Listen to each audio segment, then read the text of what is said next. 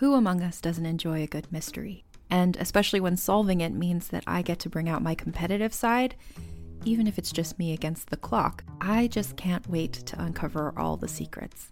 So, June's Journey is a game that is completely up my alley, and I think you'll love it too.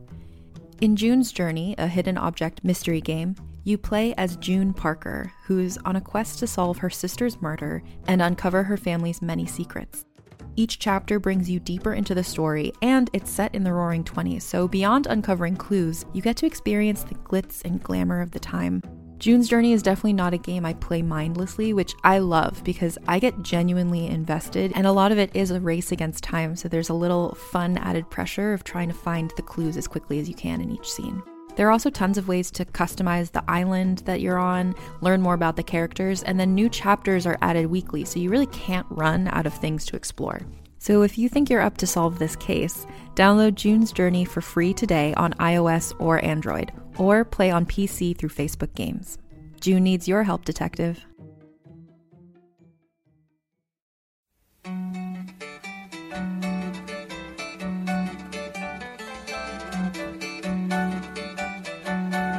You are listening to episode 16 of Full Share, a trader's tale from the golden age of the solar clipper, written and read by Nathan Lowell.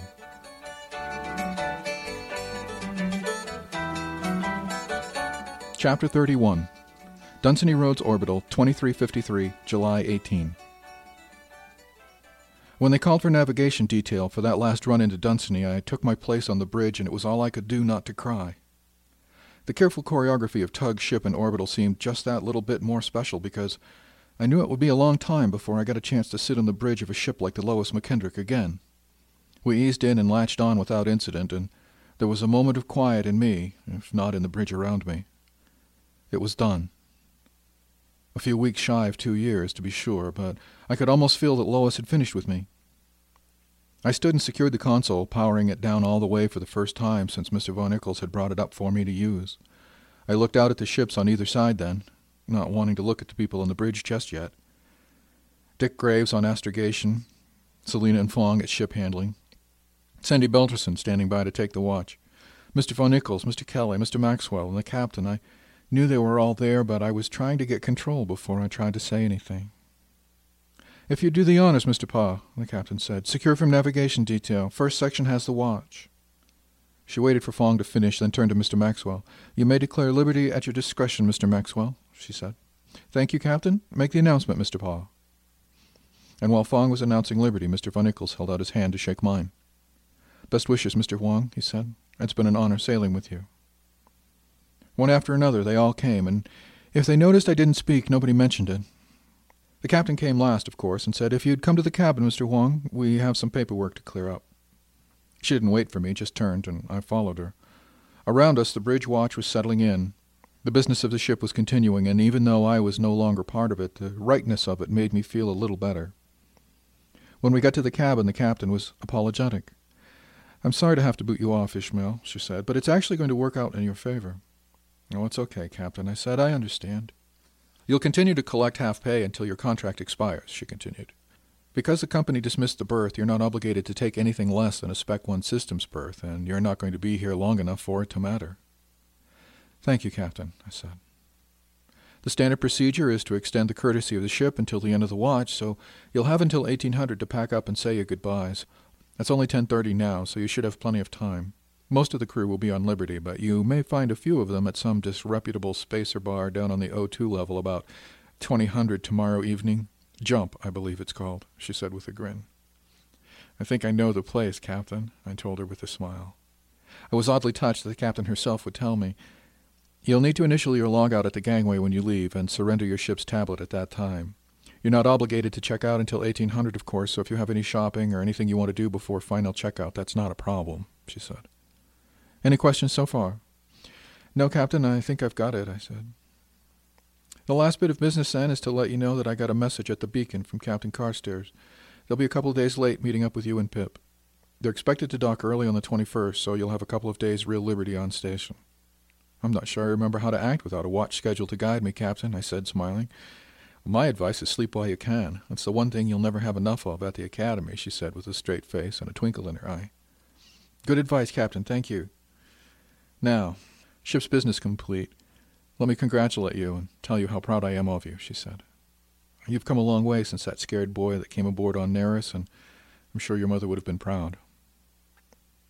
She caught me with that one, and I started to tear up. I could feel my control crumbling even as I tried to hold on to it. Oh, well, silly me, she said gently. I seem to have left my tablet on the bridge. If you'd be so good as to excuse me, Mr. Huang, I'll leave you here for about fifteen minutes. She crossed to the door, and before she opened it, she said very gently and without turning, Tissues are by the sofa. Use as many as you need. She slipped out then and quietly latched the door behind her. I cried then. I cried for my mother, dead two years and not properly mourned until that moment.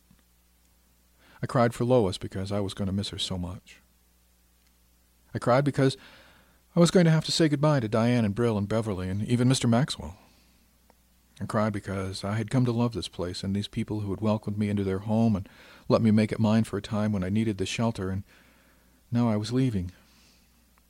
I cried for me because I hurt, even though I knew the hurt would pass, and I cried because while I knew the boy I had been was still inside, I also knew he'd never be the same. In a surprisingly short time, I cried myself out. I had an astonishing pile of tissues to deal with, and the feeling that my throat might be raw for a while. I cleaned myself up as well as I could and dropped the soggy wad down the disposal chute, smiling with the silly thought of what part of me would be staying with the ship. By the time the captain returned with her tablet, I was more or less under control. If she noticed anything untoward about my appearance, she didn't mention it. Right then, she said, I think that's about it. There's a packet of information you might find useful waiting for you at the gangway, including storage cubes of your personnel jacket and your personal records from the ship's system. There's also information about where you might stay on the orbital until Captain Carstairs arrives. Thank you, Captain. I told her finally. It's been an honor serving on the Lois. I'll never forget all you've done for me. Oh, I know you'll do us proud, Ishmael, she said, and she shook my hand. I'll do my best, Captain. As I left the cabin, I suddenly wasn't sure what to do. I had the day to pack and leave, but I was seized with the urge to leave immediately. I headed for berthing and packed everything but the clothes I'd wear ashore. I wonder what we'd do for ship suits on the Bad Penny, but I'd have a couple of days to sort that out. I pulled out my civilian model PITA and wondered if I'd get a new tablet at the academy. In the meantime, I made sure the bank balances and other information I needed from the tablet were properly reflected on my PITA. The split from our trading and my accumulated pay in shares amounted to just over 24 kilocreds. It seemed like an insane amount, but I knew it was going to have to last a very long time. Everything seemed to be in order. By then it was lunchtime, so I thought that the mess deck would be the best place to catch as many of the crew as would likely be around. When I got there, it was a typical first day in port.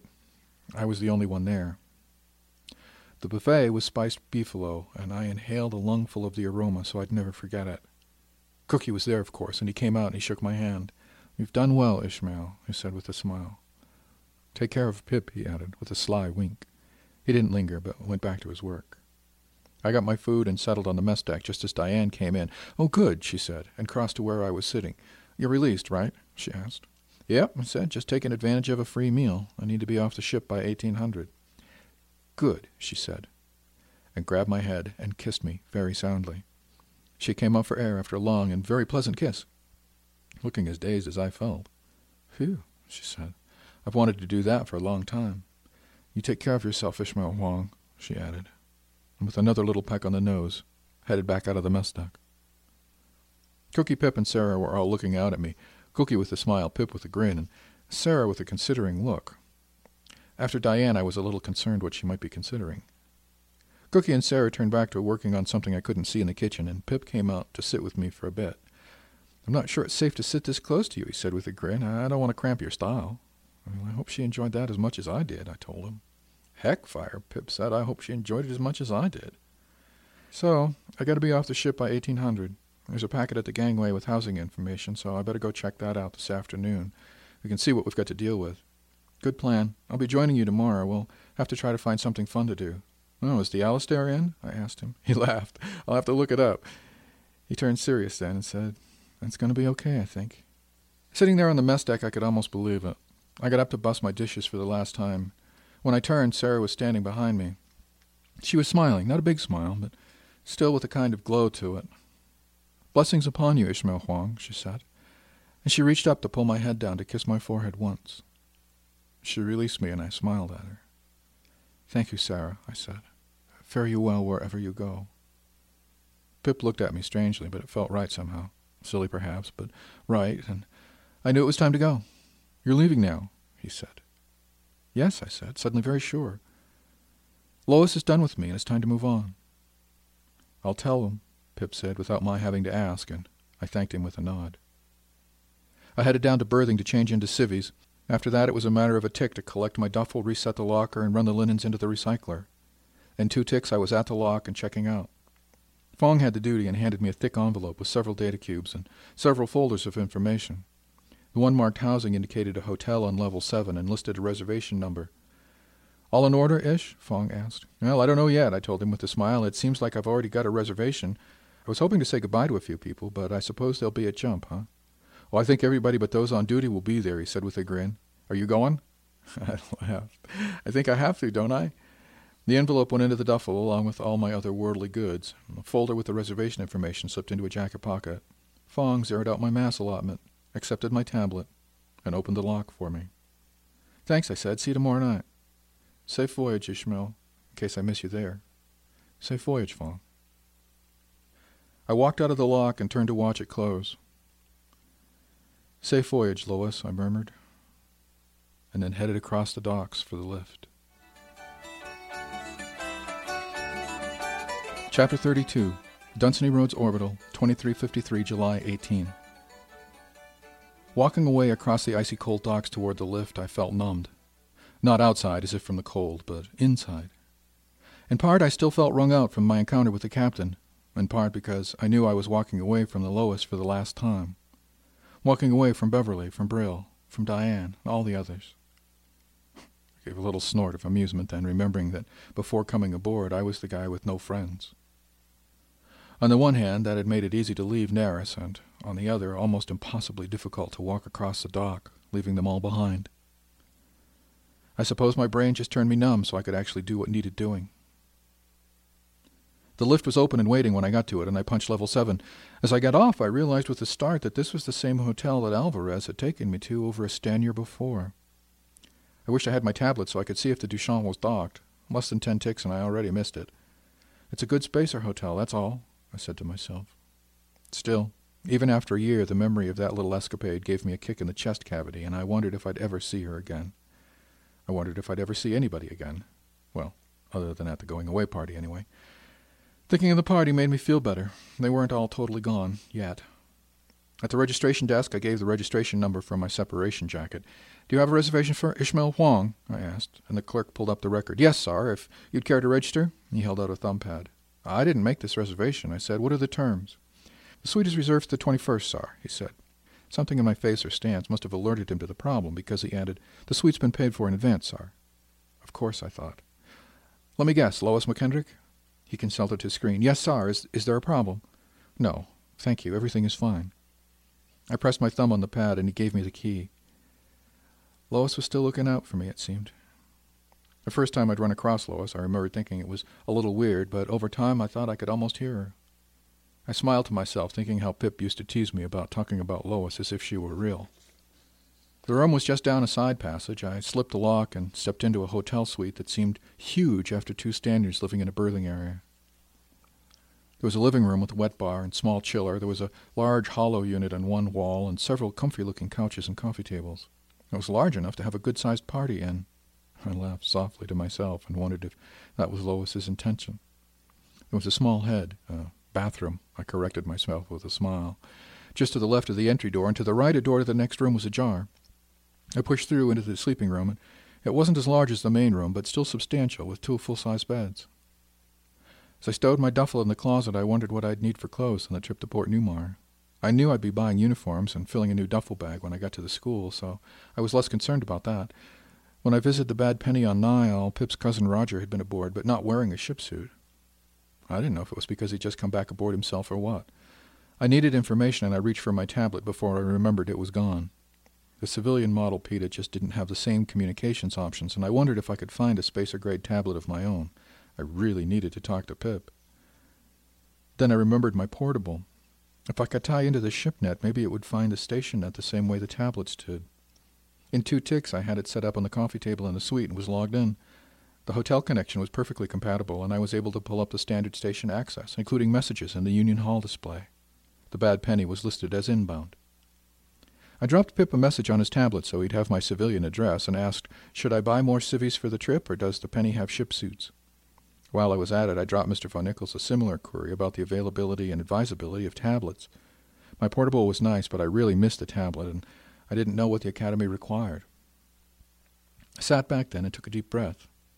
The connection via StationNet made me feel a bit better. I wasn't completely cut off. I could contact people when I needed to. Of course, the only people I knew to contact were on the ship, but that would change as Pip and I started out on our new adventure to Port Newmar, or when the ship left whichever came first. I was just standing up to go when the response from Pip came back. I'll be there right after lunch tomorrow. Relax. We'll go shopping. Mr. Von Ickles' response came in right behind it. Don't buy anything. I'll explain at the party. I can certainly wait that long, I thought, as I settled back on the sofa. The cushions were soft and comfy in ways that I hadn't known I'd missed aboard ship for two Stanyers. I snorted a soft laugh at myself. Funny things you never notice. The suite was almost silent. I could hear the faint environmental noises from the air ducts and the people out in the passageway as if they were a long way off. The fan on my laptop sounded loud in the hush. I sat there for as much as two ticks listening to the quiet and marveling that I didn't have anything to do for the next few hours. Nothing at all. After two Stanyers aboard the Lois and my entire life before that, if I were to be honest about it, I finally had nothing I needed to do, and nobody I needed to answer to except myself. The heady notion was crushed under the weight of not knowing what to do next.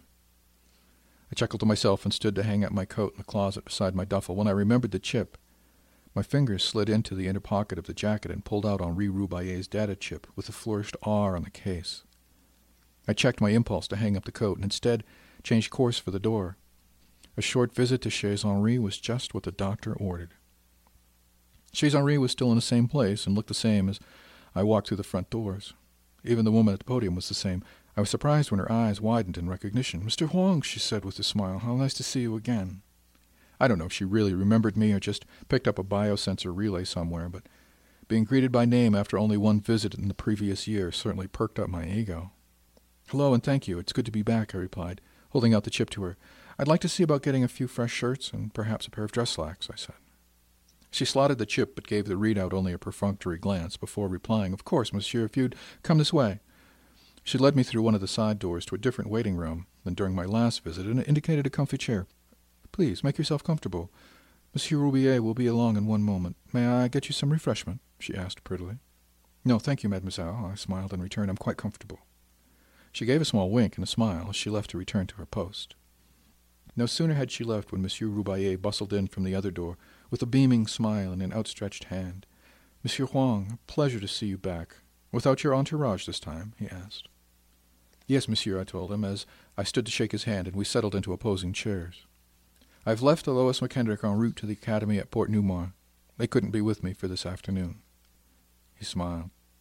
Dommage, but you are moving up and moving on, and you have come to me for assistance with your wardrobe. Congratulations on being accepted to the Academy, an excellent school, he said, before turning to business at hand. How may we help you today? I need some fresh shirts and underthings, I told him. I'll be traveling for the next few weeks in transit, and I suspect my supply of civilian attire is inadequate to the journey. He pursed his lips in a small mew of consideration and squinted his eyes slightly as he observed me. Perhaps, he said, with a small question in his voice, maybe we need to see what we see. He stood suddenly and beckoned me to follow as he bustled out the same door he'd entered. Come, Ishmael, we have work.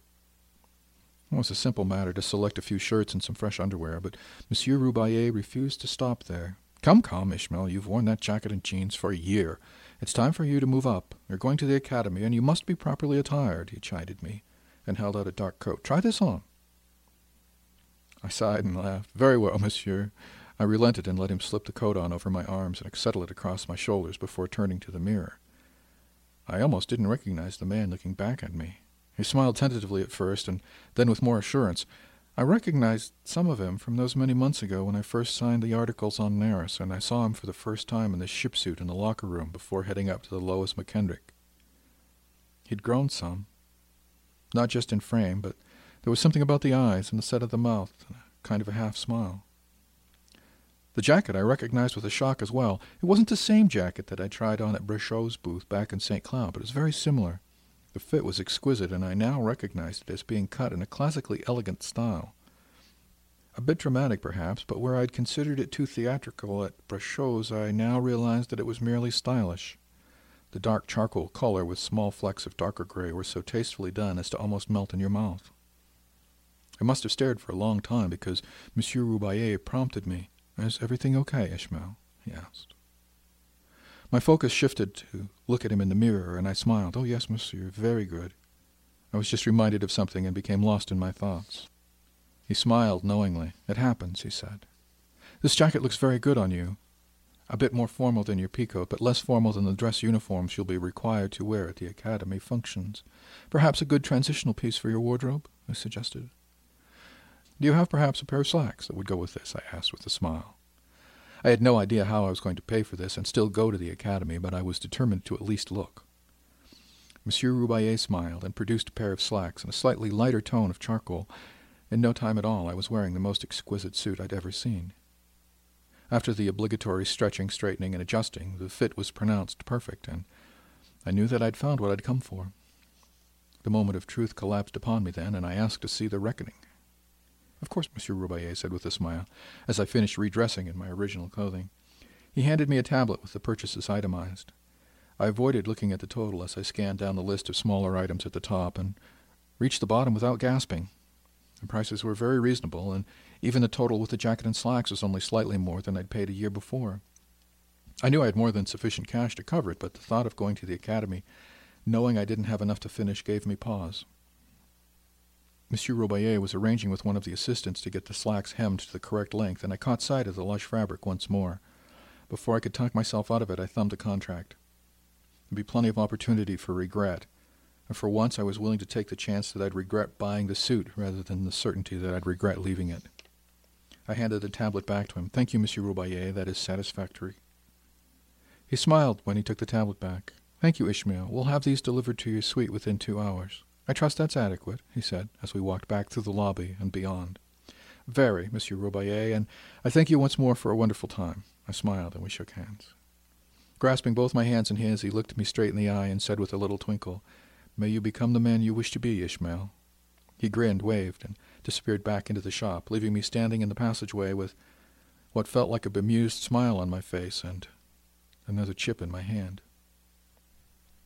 I headed toward the lift with no real destination in mind, and soon found myself wandering idly through the flea market. My first trip seemed so far away and so long ago. I watched for things I might take with me to Port Newmar, thinking that perhaps a few small items could go in my duffel for sale before I left the orbital there. Ishmael! The voice caught me by surprise. I looked around to find that I'd practically walked into the co-op booth without noticing. Tabitha was standing there with a big grin on her face, and Sean was behind her selling one of his Afghans to what appeared to be a local. You lost? she asked. I grinned in reply as I saw some of the other members of the co-op busily engaged in trade of various kinds. Most of them smiled and nodded at me, but didn't break off their dealing. No, I laughed. I just stopped by to see if there was something I could tuck in my duffel to sell when I got to Port Newmar.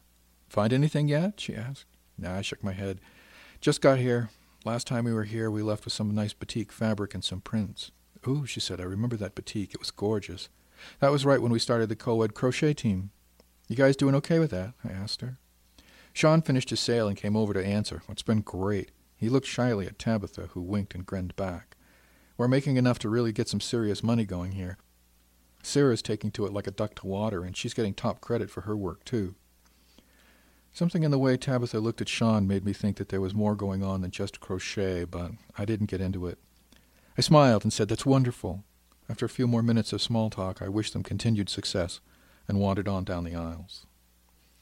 Seeing them reminded me that the reason we'd done so well in the various flea markets was because of the co-op, and I'd not have a co-op to sell in Port Newmar.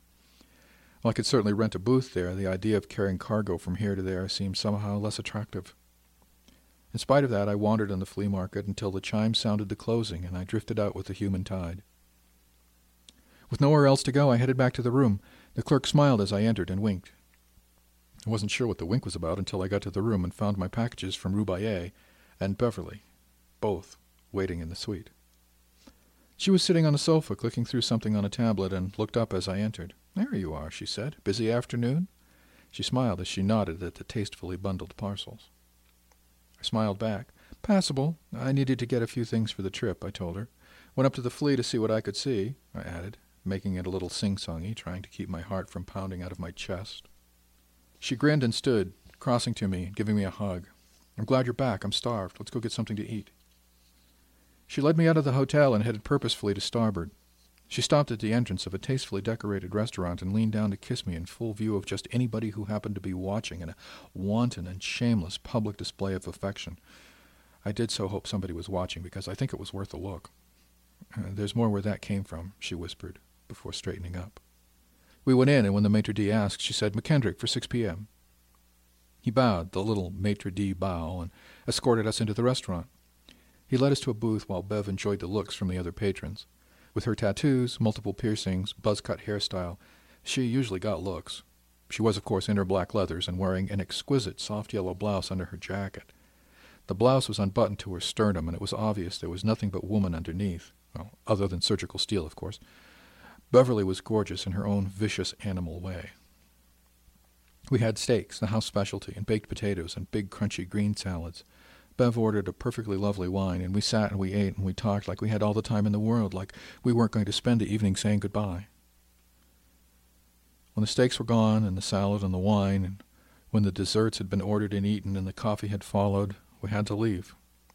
Bev insisted on covering the check. You're unemployed, remember? she teased. Half pay, I insisted, but she just shook her head. We left the restaurant together, and out in the corridor Beverly took me by the arm, and we walked hip to hip back to the hotel. I flashed a lock and opened the door. Beverly sailed in and surveyed the living room. Nice, she said, and shucked off her leather jacket and kicked off her boots. The jacket went over the back of the couch before she turned to me. Are you enjoying yourself? she asked as she caught me admiring the way the black leather pants fit her. Oh, yes, I assured her. I could feel my chest tightening and my breath already beginning to quicken at the implication of her being there. Good, she said with a grin, and held out her hand in invitation. Then could I ask you to come over here and sit on the sofa and just hold me for a while? The request was so unexpected I asked, Are you okay? out of reflex. Oh, yes, she said, with a soft little sigh as we settled together. It's just that I've wanted this for so long. I want to savor every moment. That brought a pang as I realized what she'd not said, and I sighed, and we wrapped around each other and just held on. I was surprised at how soft her cropped hair was on my cheek. I expected it to be uh, more bristly, although I don't know why. I found myself stroking her head and loving the curve of her skull in my palm and the way her hair tickled between my fingers while being too short to grasp. Eventually there was gentle kissing involved fingers, foreheads, ears, eyes, and after time, mouths. Later we moved to the other room, and she walked to the bed unbuckling her belt, slipping the leather pants down her legs at last, kicking them off.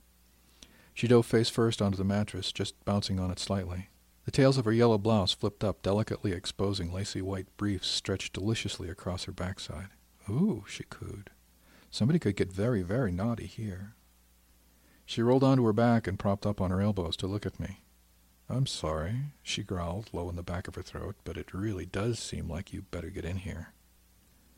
Her blouse was pulled down from her right shoulder, and while it didn't reveal anything more than tattoos and a smoothly rounded shoulder, it only needed another few centimeters to expose a delightful looking breast.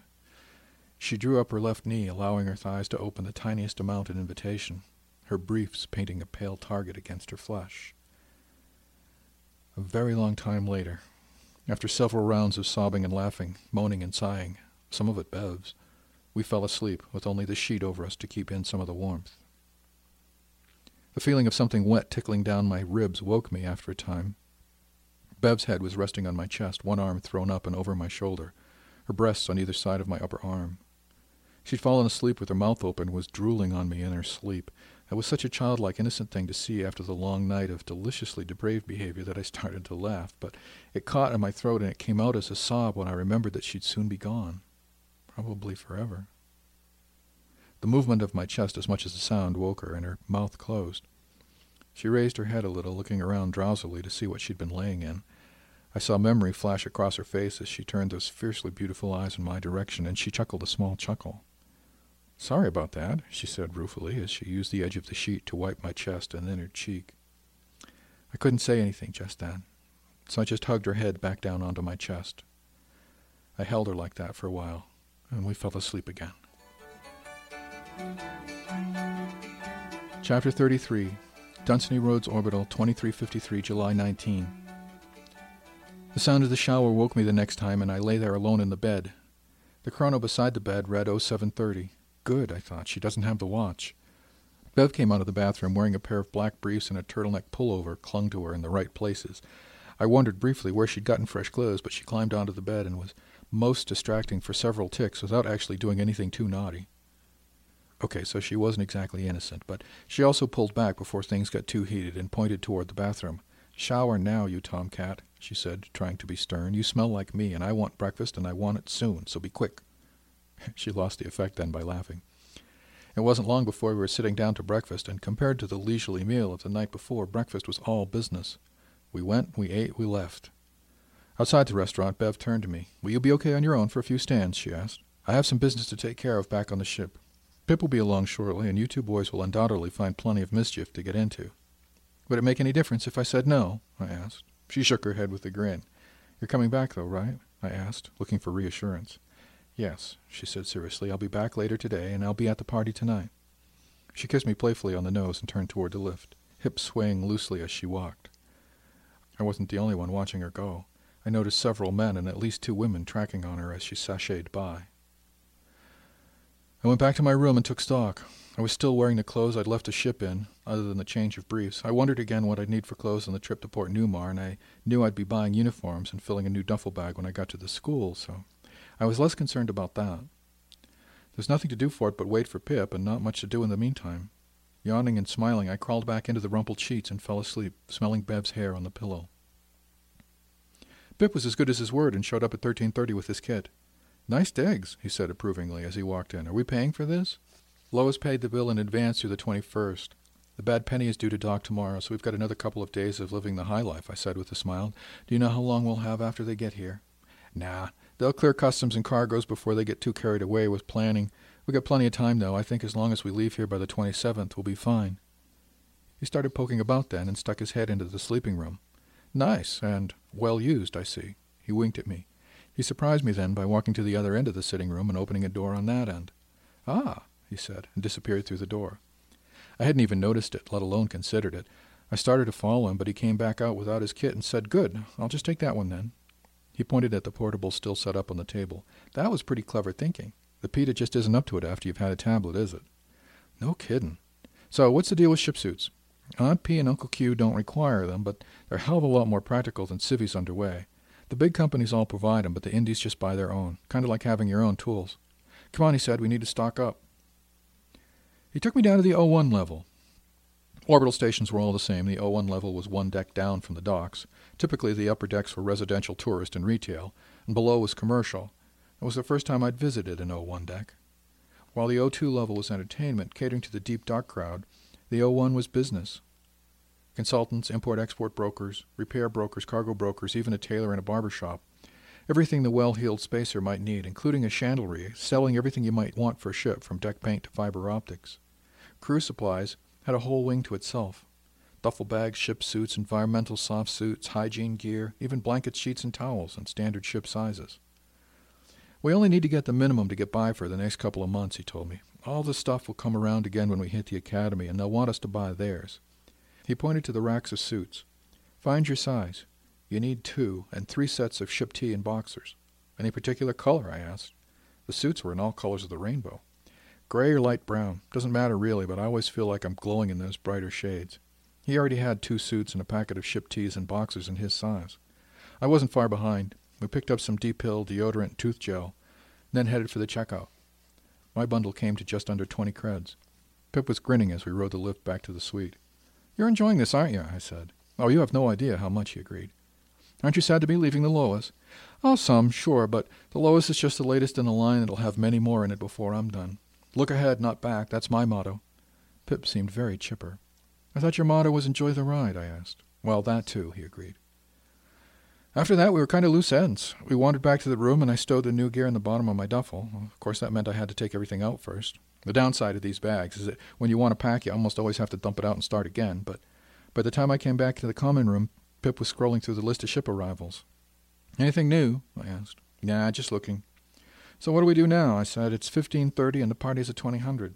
Sleep, Pip said. We may not get much later, he added with a grin. He made sense. I went to my room and he went to his. I didn't really think I'd sleep, but I no sooner lay down before Pip woke me. Hey, it's 18.30 and I want to eat before we go. I blinked up from a deep sleep as his voice echoed inside my ears for a bit. Yeah, food, good. Yeah, food before drinking, yes. I sat up in my bed and I grinned. I need a fast splash and some clothes and I'll be ready to go. Find something cheap to eat. He grinned and left while I clambered off the bed. After sleeping for two years on a narrow bunk, that hotel bed seemed big and empty. Shower and fresh clothes, the pink shirt, and I was ready for food.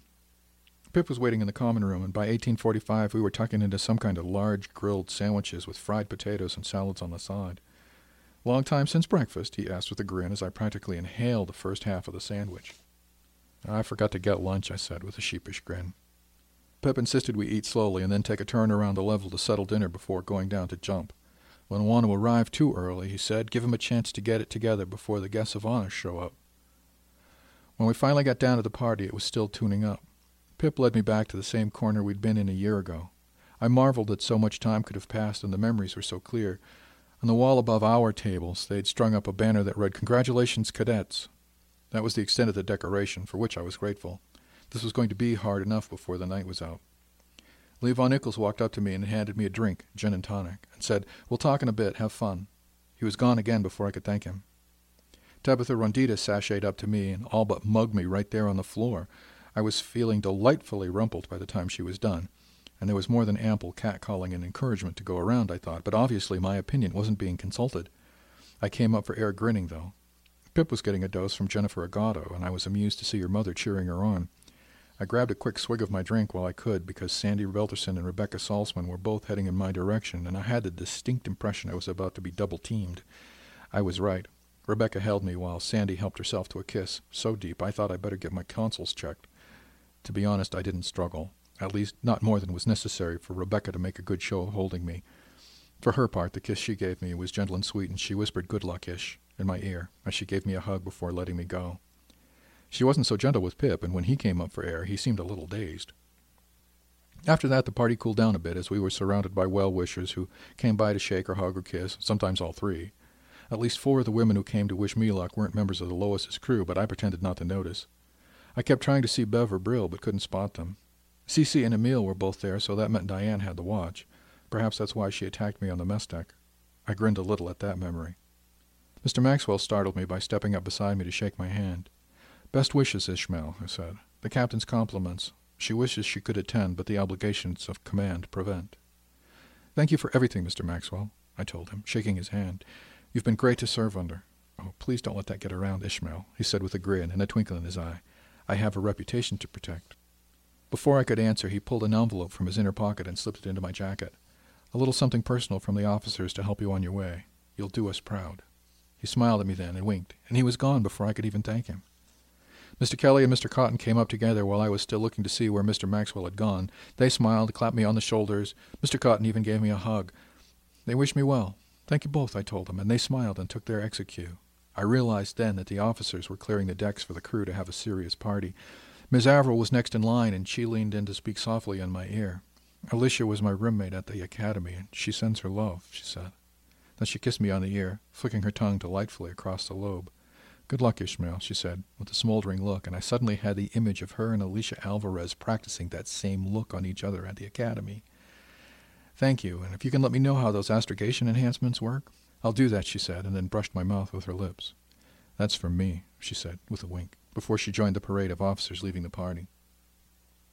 Lee was the last of the officers there, and he stepped up next with a small flat box in his hand.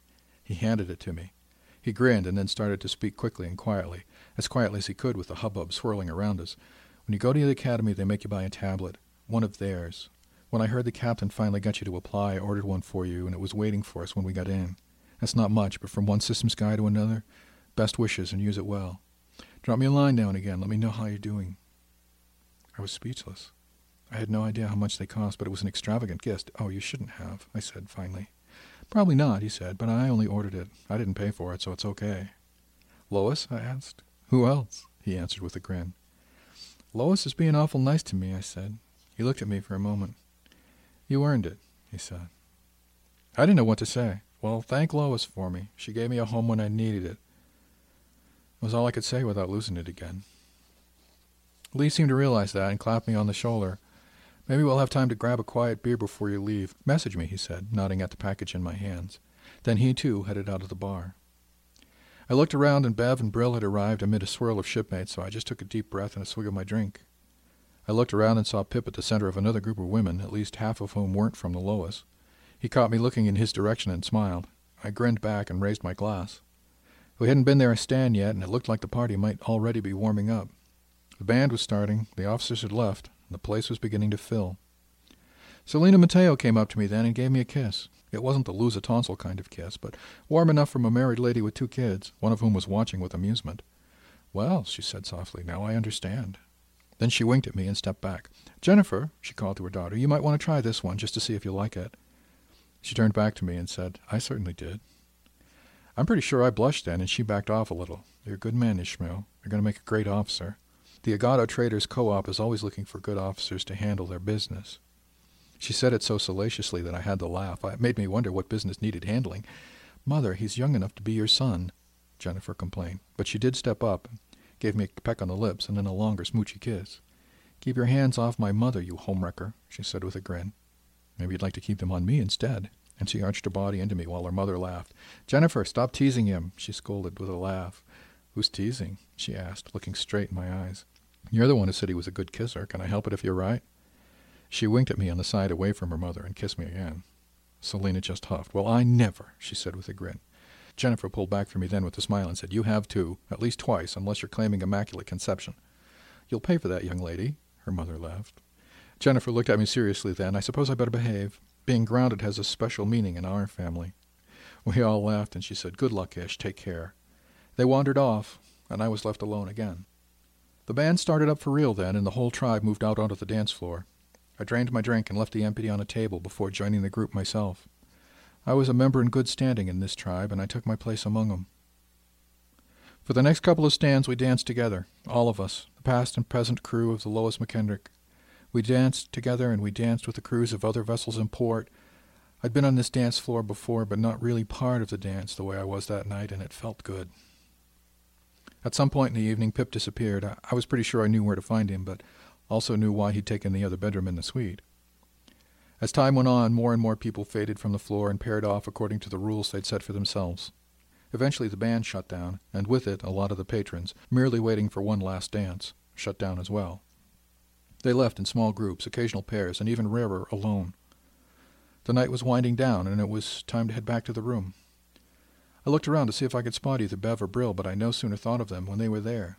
Shall we sit a while? I asked. Well, we can if you want, Bev said. Personally, I'm ready for bed. Bril looked at her then and asked, Did you have any particular bed in mind? Why, yes, she said. I know of a lovely full-size bed up on level seven. I was thinking of that one. Well, you might want to see if there's anybody using it at the moment, Bril observed. Bev turned her predatory eyes on me, and if she hadn't been smiling warmly, I might have felt a bit more afraid. Oh, I don't think he's there yet, she said to Bril, while looking straight into my eyes. Bril grinned at me and leaned over to kiss me herself. You guys take care. See you soon. My heart was heavy in my chest. That old cliche made it hard to breathe as I watched that magnificent woman turn and sail out of my life forever. Bev nudged me then and took my arm. Come on, sailor. I got some plans for you that don't include mooning over your ex-boss. She said it with a softness in her voice that told me she understood, and frankly, it was an offer I couldn't easily ignore. It was one of those experiences that lives in your mind and warms you in the cold times. We sailed into my room and managed to get the door closed and locked behind us before clothes started flying. And then we were on the bed, giggling and rolling around in a pile like puppies stroking and licking, kissing and nipping, skin, everywhere skin, soft and smooth, some with downy pelt, some delightfully naked, some of it tattooed, and some of it pierced with steel, gold, and silver, eventually all of it wet and slippery. The giggles and squeals eventually gave way to grasps and moans, and much later cries and sighs. Eventually the night won over, and we fell asleep in a satisfied, quivering heap.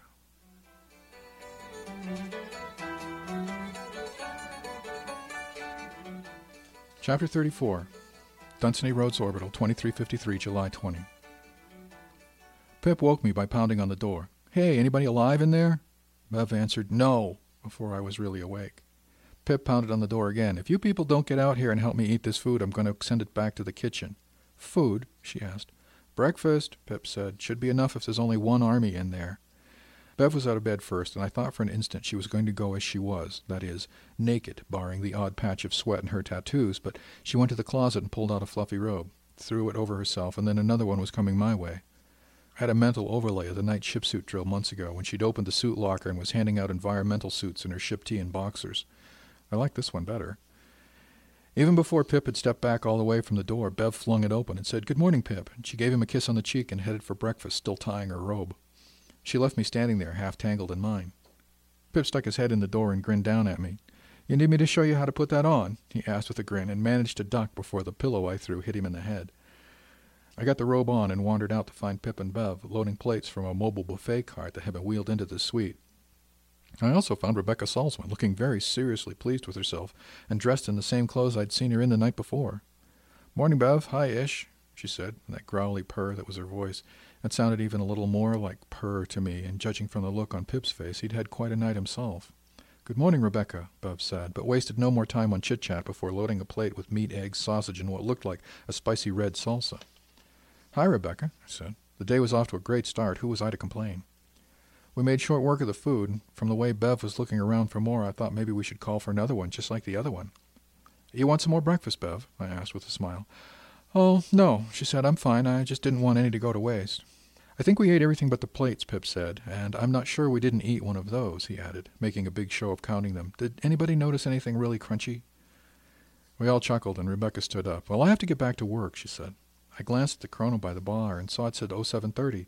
You're kind of late for watch, aren't you? I asked her. Co-op duty, she said. We're breaking in a new manager this morning, Sarah Krug. I said I'd help out, but what help that woman needs with selling, I don't know. She could sell ice water to a drowning man. We all laughed again, and Rebecca went around the room and kissed everybody. On her way out the door, she said, Safe voyage. See you around the docks. And she left. My portable gave the little beep-boop sound that it made when a new message hit, and I went to see who was messaging. I should have known it was Aunt P.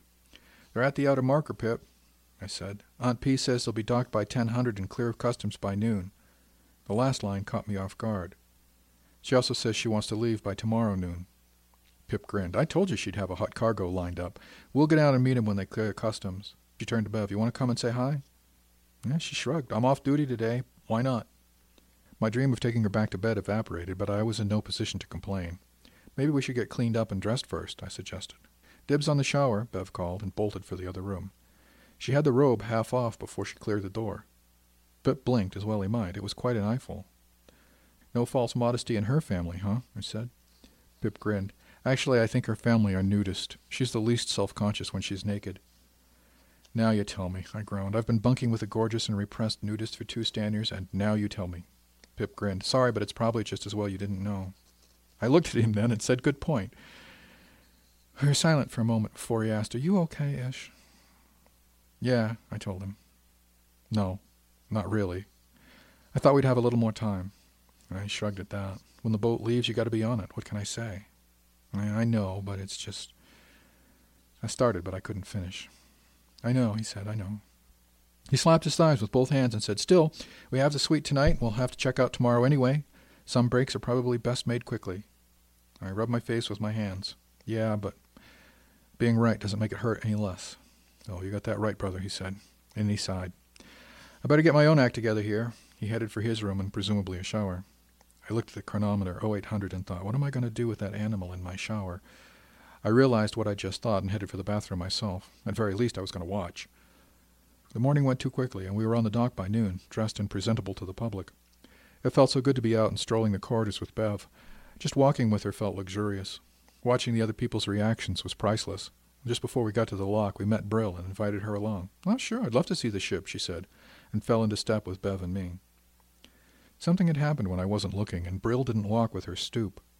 More, people didn't look at her with the same kind of derision I'd grown used to ignoring. Seeing her stride along with Bev, I could see why. She was awe-inspiring. Bev had stationed to her port side, and I took up my station on starboard. We strode the corridors together, invincible if only for a few more stands. Pip was walking slightly ahead of us, and he just smiled. The bad penny's telltale showed clear on the lock when we got there, Pip rang the call. Cousin Roger opened up and beckoned us in. His eyes bulged out slightly when Bril and Beverly stepped in with us, but I didn't blame him. They had that effect on a lot of people, me among them. Roger led us through the living room and into a cosy galley. There was no mess deck per se, but a large table, big enough to seat twelve people comfortably, was right there in the galley. It felt so warm and welcoming, like I'd just come home. Aunt P beamed when she saw us and came over to hug us. How good to see you all, she exclaimed. Bev and Bril stepped up and gave her a hug, and I thought Bril said something to her, but Pip asked, What's the big rush? I thought we were going to hang out for a few days. Roger said, Cargo deadline. Extra 50 kilocreds if we deliver on time. Pip looked at me then with an I told you so look on his face. Aunt P was just patting Bril on the cheek and turned to me to say, I'm so glad you're going with Pip. His father wasn't nearly as upset as I thought he'd be. He knew all along, Aunt P, Pip said. We ran into him at Umber. Well, I should hope so, she said. That's where we sent him. And here you are. Are you excited? She asked Pip. Excited isn't the word I'd use, really, Aunt P, he said. More of a, yes, it's time I went, so let's get on with it kind of feeling. What about you, Ishmael? Are you excited? Yes and no, I told her. The Lois was like my family after my mother died, and now I'm leaving that family. It's the right thing to do, but I hate leaving. Well, she said, it's not permanent. We're a small community. You're bound to meet up again. Ain't that the truth? Bev said with a heavy load of irony that flew right past me. Aunt P gave us the short tour of the ship. It was really impressive. I could see where every part of the ship had to be to operate, but compared to the Lois, everything was so compact. The cabins were nice. Besides the captain's cabin, there were two more singles, four doubles, and a big one with four bunks. There was even a small workout area with exercise equipment, and in lieu of a sauna, a hot tub that looked like about ten people would fit in it. As we went back to the living room, I said, Oh, this is so nice. I wish we had more than a few weeks. Roger laughed. Wait till those few weeks are over and then say that, he said. It can get pretty cramped. I allowed as how that was possibly true, but it still looked pretty good to me. Well, who's out for some lunch? Aunt P asked. Quent's gone to deal with the cargo, but Roger and I were just heading up to a little place we like on level five. You kids want to join us? We had a ball at lunch, but it was so unfair. Bev, Bril, and Aunt P got on like gangbusters.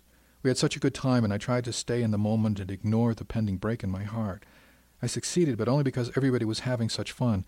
It was easier to ignore while I was distracted. As lunch wrapped up, Aunt P said, Well, I expect you young people will have things to do this evening, but everybody needs to be aboard by 0900 for a 1200 pullout. Normally it's less, but the Confederation is persnickety about it. Okay, Aunt P, Pip said. We'll be there, and thanks for giving us a ride. Oh, you know me, she said with a grin, always willing to fly halfway across the galaxy to turn a profit. She turned then and took Roger's arm as she sauntered back toward the lift. Bev said, Well, we've got some stuff to do, too. Bril agreed. You know how it is, always something needing doing. I looked at Bev. You don't have watch tonight? I asked. She shook her head. Normally I would, but they're breaking Tabitha in on it. Bril broke in with, We'll meet you back at the suite about 1800. She looked at Bev, who nodded in confirmation. I wanted to spend every last remaining moment with them, but all I could say was, See you soon. They linked arms and followed in the wake of Aunt P and Roger. Those two are up to something, I told Pip. Why do you say that? he asked. Oh, I don't know. Something's up, and with that pair it could be anything, I said, admiring the view until they got out of sight. You may be right. We'll find out when they're darn good and ready to tell us, though, so it's no good speculating, he replied. I chuckled in agreement. So what'll we do for? I checked my chrono. Three stands. I was thinking sleep, he said. I didn't get much last night, and judging from the sounds, you didn't either. I like your idea better than any I could come up with, I said. When I woke, it was 1850, and the girls were sitting talking quietly in the common room. They'd changed clothes and looked ready for a night out. You didn't come wake me? I asked. Bev said, I was plenty rough on you last night, and I suspect you needed a nap. Bril agreed with her, yes, and she intends on keeping you awake tonight, too, so it's probably a good idea. That was both good and bad. Good for what it promised, bad for what it meant the next day. Pip came out of his room then, dressed and ready to go out. So what are we doing? he asked. Dinner and dancing? Bev suggested. Bril added, Dinner anyway. We need to feed. Last night in port, Pip noted. Any preferences for dinner? I had some, but they involved smearing various tasty morsels across an amazing array of anatomy. I didn't figure that was going to be too social. Well, I'm open to almost anything, I said. There was a knock on the door, and Pip said, Ah, my date. He went to open it, and Roan Sham launched herself at him, pinning him against the wall and kissing him very thoroughly. She came up for air and looked over at us. Oh, hi. You kids about ready for dinner? Then she went back for a second helping of Pip before any of us could summon sufficient wit to reply. When she surfaced a second time, Pip looked like he might have died right there, but he shook himself and came back to us. Hi, Ron. Good to see you. She grinned at him. You too. Then kissed him on the tip of his nose for luck before releasing the lapels of his jacket. She came on into the room then and flounced down on the sofa. So, what are we doing for dinner? I'm starved. We're just trying to decide. You have any preferences? I asked her. I'm pretty sure I know what I'm having for dessert, she said, with a nakedly wanton glance in Pip's direction, but I think I'd like a nice steak as entree. You kids know any good steak places? Yeah, Bev said, just around to starboard, a couple hundred meters. Oh, good, Ron said. It's close. This is a side of Ron I'd never seen before, and I was laughing along with everybody else. In less than ten ticks, we'd adjourned to the restaurant, and the maitre d' was happy to find us a quiet corner. When I sat down, I thought, so this is our last dinner together. I thought of all the dinners I'd shared with Bril and Bev, starting with Maurice and Gugara, all the mess deck meals we'd shared out in the deep dark, eating cookies, excellent food. Luckily, Ron's antics soon distracted me from that morose contemplation, and we started having fun. We were there until about 2100, eating, drinking a little, telling stories, laughing together. It was all so deliciously distracting and fun. For a little while I was able to forget that in less than a day I'd be leaving Bev and Bril on the wrong side of the galaxy. After we finished the third bottle of wine, though, we settled up and headed back to the suite. Ron practically dragged Pip into his bedroom with a cheerful smile. Night now, you kids have fun, closed the door. I heard her turn the bolt, and I wondered if it was to keep us out or Pip in. Bev and Bril looked at each other. He's in for a hell of a night, isn't he? Bev asked Bril. Yes, she said, and then with a grin, so's Pip. Bril turned to me then with a small smile.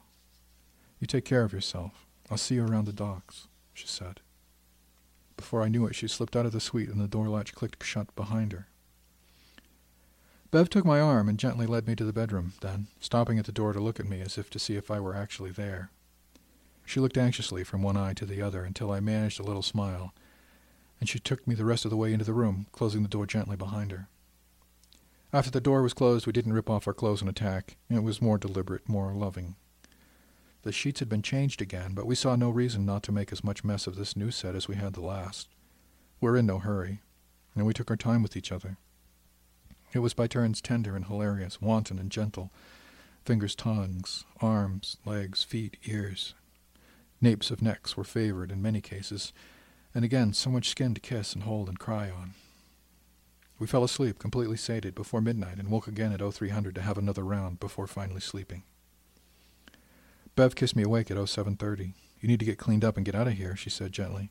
Grab a shower quick and get your clothes on. If you hurry, you can grab breakfast on the way down to the docks. She kissed me again and pushed me unceremoniously out of the bed. I crawled reluctantly to my feet and into the shower. It only took a few moments to wash up and clean my teeth. I didn't bother with the pill. I didn't grow beard that fast. Bev was still in bed and watching me move about and get dressed, packing my things into the duffel, getting ready to leave her. She didn't look as sad as I felt. Perhaps it was something I'd built into my own mind, and I was making more of it than I should. I sat beside her on the bed and took her in my arms one last time, kissing her gently on her eyes and nose and her mouth. Thank you, Beverly Arith. You are a she-wolf, you know. She grinned lazily up at me, stretching sensuously in my arms. You're not so bad yourself, she purred. She reached up and kissed me, very tenderly, putting her hand around the back of my head and stroking the back of my skull.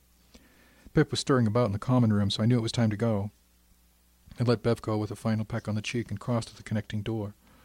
Before I opened it, I turned back and said, I love you, you know. Thank you for all you've done for me. And then I slipped out and closed the door behind me. Pip was waiting with his duffel packed and fully dressed. Ready? he asked gently. I shrugged, not trusting myself to speak, and headed for the door. I didn't have a lot to say on the way down to the docks, and Pip didn't press. At least we'd had a few days of bliss. Remembering how long it had taken me to recover from Alvarez, I wondered how long it would take to get over Bev. I chuckled to myself at that. Do you ever get over being loved by a she-wolf? I turned to Pip. Do you want to grab some breakfast? Can you eat? he asked solicitously. Well, probably not, I shrugged, but gotta try. We slipped into a spacer diner just off the docks and ordered the standard egg, bacon, and potato breakfast. Pip said it was good, and I ate mine, but I didn't taste it. By the time we'd finished and settled up, it was already pushing 8.45. I had to hustle to make it to the docks. Cousin Roger was waiting with an open lock and grinned when he saw us. Welcome aboard, he said. You can drop your duffels in the living room. Mom and Dad are in the galley, and the coffee's hot. It was going to be okay, I thought. This is so homey. I could recover here and be, if not whole, then at least mostly healed by the time we hit Port Newmar. Pip and I dropped our bags in the corner of the living room and went on through to find Aunt P and Uncle Q sitting on one end of the big table having coffee. Aunt P pointed to a coffee pot, a real coffee pot and not a utility-sized urn. Help yourself, boys. Mugs are in the cabinet above. Uncle Q said, Welcome aboard, guys. You timed it well. Aunt P squinted at the chrono. Yeah, now if the others would make it on time, we'll be shaking the dust off right on schedule. I took my coffee over and sat across from them at the table. I figured we'd be sharing a few meals.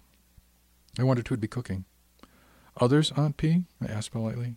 Yeah, she said, I got a couple more cadets needing a ride. Figured we could get you all in the same boat and save time. She kept her eye on the chrono and waited. We all heard the lock start to close, and the chrono said 8.55. Aunt P punched a button on her tablet. There, she said. Now the port authorities know we're buttoned up on time. They'll be happy and we can leave. Other cadets? I asked, looking at Pip. He was studying his coffee, but I could see a grin. I heard voices in the living room and then steps in the passage, and Bril and Bev walked into the kitchen. You girls cut that a bit fine, didn't you? Aunt P asked with a grin. Oh, we got caught in traffic, Bril said with a grin. Bev was just grinning, and I suddenly realized that everybody was looking at me. You all knew, I exclaimed. They were all grinning. Cadets? I asked, looking back at them. Bril said, Yeah, when I heard you'd applied, I went to Mr. Kelly and told him I wanted to go. He even after me for two Stanyers. He was delighted. Bev said, I'm number 35 on the captain's hit parade. That filled out application with a stack of recommendations on it is a very effective trick. She turned to Aunt P and said, Thank you for your recommendation as well, Captain. I'm Penny when I'm at home, dear, and I'm glad to help Alice out wherever I can. How did your father take the news, Bril? He was overjoyed. I thought he was going to fly out himself. Any problems from the co-op, Bev? she asked. No, she said. They're tickled that another one of us is going. Are you going to have to serve your time there? she asked. No, she said again. Mom and Dad have been investing just for this. They're going to do everything they can to help me out. I had a nice financial aid package, too. It's, it's going to work out. Bev and Bril settled at the table with us, and it all felt so amazingly right. Aunt P, Uncle Q beamed at us, and Aunt P said, You four are the craziest, luckiest, and least likely team I think I've ever met. You watch out for each other down in Port Newmar, and you'll do just fine. Now, let's go get you settled. We all trooped back to the living room and picked up duffels. I still had no idea how they pulled it off, and I wasn't going to ask. Yet. I was just counting my blessings. Aunt P led us down to the cabins and turned to Pip. You want your old cabin? she asked. Sure, he said, peeled off into one of the singles. Aunt P looked at us then. You three can have any combinations you want, she said, with a devilish little grin. Bril chuckled, pointing at one of the singles, and said, Dibs, I don't remember the last time I had a room to myself. We took a couple of ticks, divvying up the rooms and figuring out where to stash duffel bags. We changed into ship suits, and it amused me when Bril showed up in a suit of midnight black, while Bev wore blood red. I felt almost underdressed in my gray. All told, it took us close to a stand to get out of our civvies into the ship suits, and finally made our way to the kitchen for coffee. At the appointed time, Pip led us to the bridge. It was the first time I'd seen the bridge. It was small, so you didn't get the feeling that you were standing in a room and looking out through the windows so much as you were standing in space surrounded by stars. There was even a skylight in the overhead, and I could see up the side of the orbital from where I was standing. This could be a very romantic setting out in the deep dark, with stars all around and the ship sailing through the ever night. There are only three consoles on this bridge, but there are two mismatched sofas and two more overstuffed chairs. We heard Aunt P giggling as she came up the ladder to the bridge, and Uncle Q was very close behind her. I wondered what he'd been doing to make her giggle. That thought made me grin. Aunt P took the center seat, and Uncle Q sat to her right. She waved Bev over to take the seat on her left. You've stood helm watch, haven't you, Bev? she asked. Of course, Bev said with a grin. If getting the Lois McKendrick underway was a ballet, leaving on the bad penny was a jam session. I was standing in the back of the bridge so I could watch. Bril was standing beside me, close enough I could feel the heat of her, but not quite touching. Pip was sprawled on one of the couches, possibly dozing. Aunt P keyed to Mike and asked, Are you ready, Roger? We're ready to rumble, Mom. His voice came back from the speaker on the console. Mother, may I? she said to Quint. He was watching a systems board and said, Clearance requested. A moment later, he said, Clearance granted. Aunt P ran a few commands through her board, and I felt the docking clamps released with a small thump, and we were sliding smoothly back under our own power. Just keep us pointing at the orbital, dear, she said to Bev. We'll slide out for half a stand or so, and then come about onto our exit vector. Bev's console was live, and she was grinning as she watched her screens and the ports all at once. After the lowest, she said, This is like driving a flitter. Aunt P grinned. If you think this is good, wait till we get the sails up. You may need a towel. A towel? she asked. Aunt P nodded. Yeah, just sit on, she said with a wink. Uncle Q sat back in his chair and smiled fondly at his wife. She didn't seem to be looking in his direction, but she reached over and patted his thigh. Bril must have seen the gesture because she shifted her weight so she was leaning against me, or maybe I shifted mine. It didn't matter. As long as I could feel her, I felt peace. I had the same sensation looking over at Bev on the helm. Just looking at her made me feel whole. I could see Aunt P getting ready on her board and glancing out the ports as if she could actually eyeball the positions. She keyed her mic once more and said, Stand by, Roger. Another tick and we'll be coming about. Okay, Mom, Roger's voice said. Aunt P turned to Bev and asked, Could you bring her around to 65 degrees to port with a 15 degree up angle on the bow, please, Bev? 65 degrees port, 15 degrees up, aye, Captain, Bev said automatically. Then she squealed in delight as the view outside the port shifted really fast. Aunt P laughed. I should have mentioned that. She's a bit ticklish, she added. Now watch her. I'm going to bring up the engines. Bev just grinned. Aunt P ran up the engines, and I could actually feel them come online through the space frame of the ship. Our vector shifted and we were pulling away. Did you log us out, honey? P asked Q. Yes, dear, he said. On the mark at 1200 and leaving orbital space at 1235. She patted his thigh again and left her hand resting there for a long moment. In what seemed no time at all, we were clear of the proximity markers, and Aunt P keyed or Mike. Okay, Roger, we're out. See you in the galley. What do you want for lunch? he asked. I hadn't thought about food, but as soon as he said the word lunch, my stomach reminded me. Apparently Aunt P heard it too, because she said, I'm not too fussy, hon. Sandwiches for now. You got it, Mom. Seen the galley. I looked over my shoulder and out the after port where the planet was almost visibly falling astern. I turned back to where the woman I loved and who seemed to love me in return was playing on the console. I smiled. I knew it couldn't last. The demands of school and later careers would probably drag us apart. We'd grow along our separate paths and maybe come to need things we couldn't give each other, but still I remembered the way P's hand had rested on Q's thigh. The loving familiarity of long association in the touch, and the thought gave me hope for some day, perhaps in a ship like this. I dreamed that it might come true, but most dreams evaporate in the light of waking, disappearing, never to be seen again. Of course, when you're really fortunate, others come to take their places. Aunt P ran the engines down and secured them before glancing at Bev. I'm bringing up the sails. Are you ready? she asked. Yep, Bev said. I think so. Aunt P grinned and keyed up the field generators that unfurled the sails to the solar winds. I could see Bev's hands on the controls actually loosen and relax as the sails filled. And the penny began clawing up out of the gravity well. Oh my, she said, you can almost feel them. Yep, Aunt P said with a grin. After just a few ticks running out like that, Aunt P stood up and stretched. Well, I want some lunch. You guys coming? she asked. Pip was on his feet instantly and headed for the door. Last one at the galley does the dishes. Uncle Q was right behind him. Aunt P stepped over and gave Bev a pat on the back. You don't need to sit there, she said. The autopilot works perfectly well. Is it okay if I stay for a while? Bev asked. Aunt P leaned down and gave her a peck on the cheek. Of course, dear. I come up and sail her myself sometimes. The autopilot has the course. Anytime you're ready, just engage it with that control. She pointed to a broad button in the upper edge of the console. As Aunt P stepped off the bridge, she paused at the door and looked out of the forward port with a happy little smile. First star on the right, Miss Arith. Straight on till morning. Bev grinned at that and answered, Aye, aye, Captain. Straight on till morning.